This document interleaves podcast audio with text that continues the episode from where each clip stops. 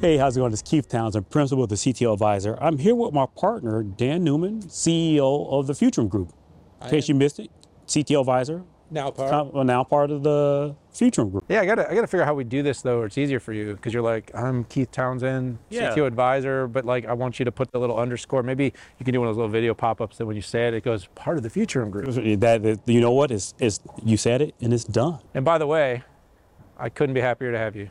You know, I couldn't be happier to hear we uh, the reaction from the market has been exceptional. All our combined customers are excited. They're eager to do more business with us, either eager to get more advice. It's been exciting, right? It has been really exciting. I mean, it's taken us on this journey all the way to beautiful uh, sun setting in Barcelona. As you see us squinting a little bit, we uh, we're chasing daylight, but uh, it has been great. It's been good to be here. You know, uh, I honestly was heading over to Barcelona to spend some time with you, but also uh, expecting to be here on the other end of a closed transaction where uh, VMware was going to have been acquired by Broadcom, and I was going to see the new VMware by Broadcom. And uh, I got to be candid, I came and um, ended up being a little different than I expected because now we have VMware in limbo of being acquired by, by Broadcom. Broadcom. And it's been a super interesting uh, set of conversations I've had with friends, uh, some of the people you've introduced me to, some of the people I've worked with, and, and partners.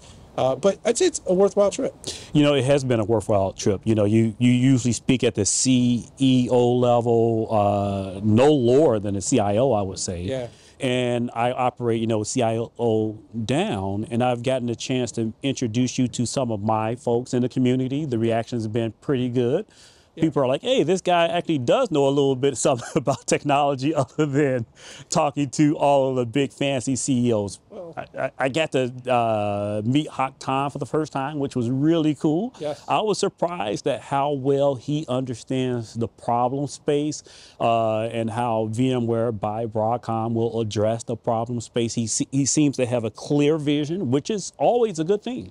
Sometimes simple is powerful. And If you kind of look at the ethos of the way Hock's run the software companies he's acquired post acquisition, he simplifies them. He likes flat organizations. He likes not having a lot of managers with very small teams.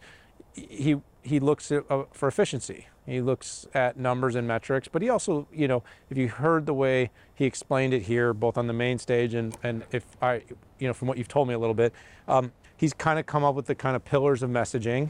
He's not going to kind of buy into some of the quote, like kind of press headline stuff. And he's saying, look, we're going to put our heads down. We're going to get to work. We're going to um, go out and we're going to win our customers by focusing on the best products in the portfolio. We're going to try to find a way to keep the best people here that fit within the plan. And you know, whenever you make these kinds of, you're never going to get it all right. Right. But the early indications, and I've said this from the beginning, you and I have had talks about it for now a year.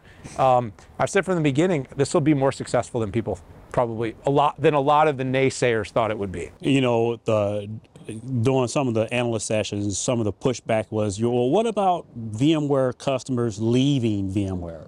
And Hock, you know, he, he he had a pretty visceral reaction to the question, but overall, he reacted to what I've been hearing from customers. Customers have fast forwarded their uh, uh, true ups with VMware, and, and they're trying to lock in uh, permanent ironclad contracts over the next three, four years to be locked into VM, the VMware relationship. And if you anything, it validates Hock's approach to acquiring VMware, the strength of the brand, VMware's position in the industry. So, you know, we've talked about some of this forward.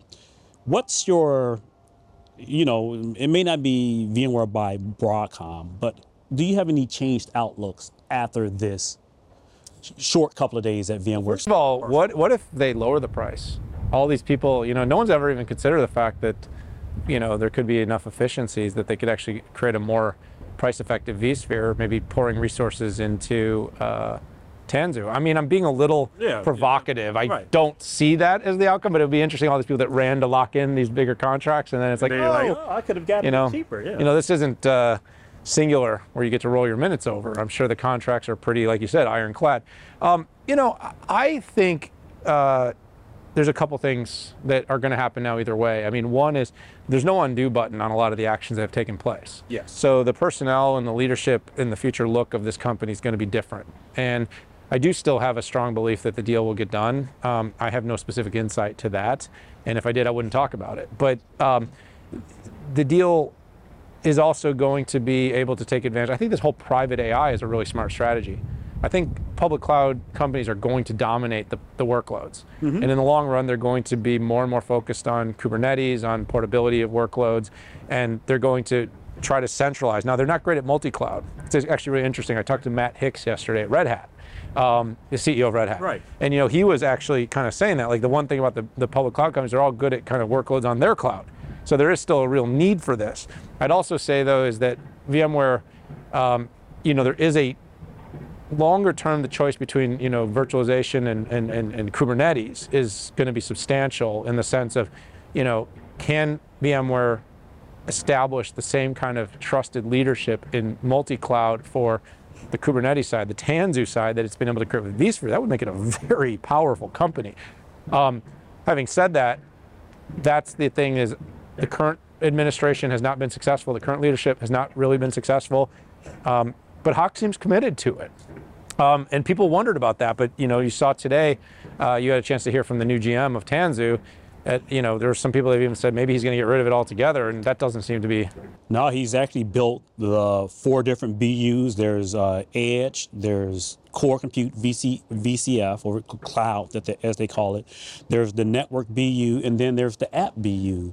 And when I challenged them on why are they building these silos, they pointed back to Hock's comment of it being all about VCF having a cloud platform that you can then have these three other add-ons. So it doesn't matter where a customer comes into the conversation, it all leads back to VCF and VMware's ability to replicate what the cloud providers do anywhere. So I think they've, like you said, they, there's there's the bell can't be unrung the changes in the organization are going to be permanent and they're going to resonate throughout the rest of the industry. And uh, VMware has kind of uh, laid down a gauntlet.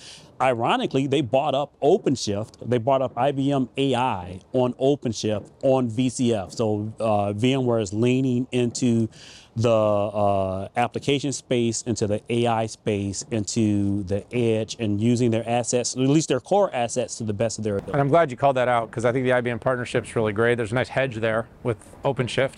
Right. Um, you know, I, I, I don't fully understand, I guess, other than the kind of like merchant silicon. You know, AWS says, well, we build a chip for AI, but we also sell NVIDIAs. I guess maybe to some extent, VMware says, look, you know, we have a huge customer base and some of them are going to want to use Red Hat. You know, and, you know, and by the way, they all want to do AI. they there's a huge like I would I absolutely say there's I can say this with some confidence that there's more OpenShift on VCF than there is Tanzu on VCF. Yeah. So uh, customers want what they want, and Hock and team are delivering what customers what they believe customers want, and there's no no uh, nothing bad in that. 69 billion in spend.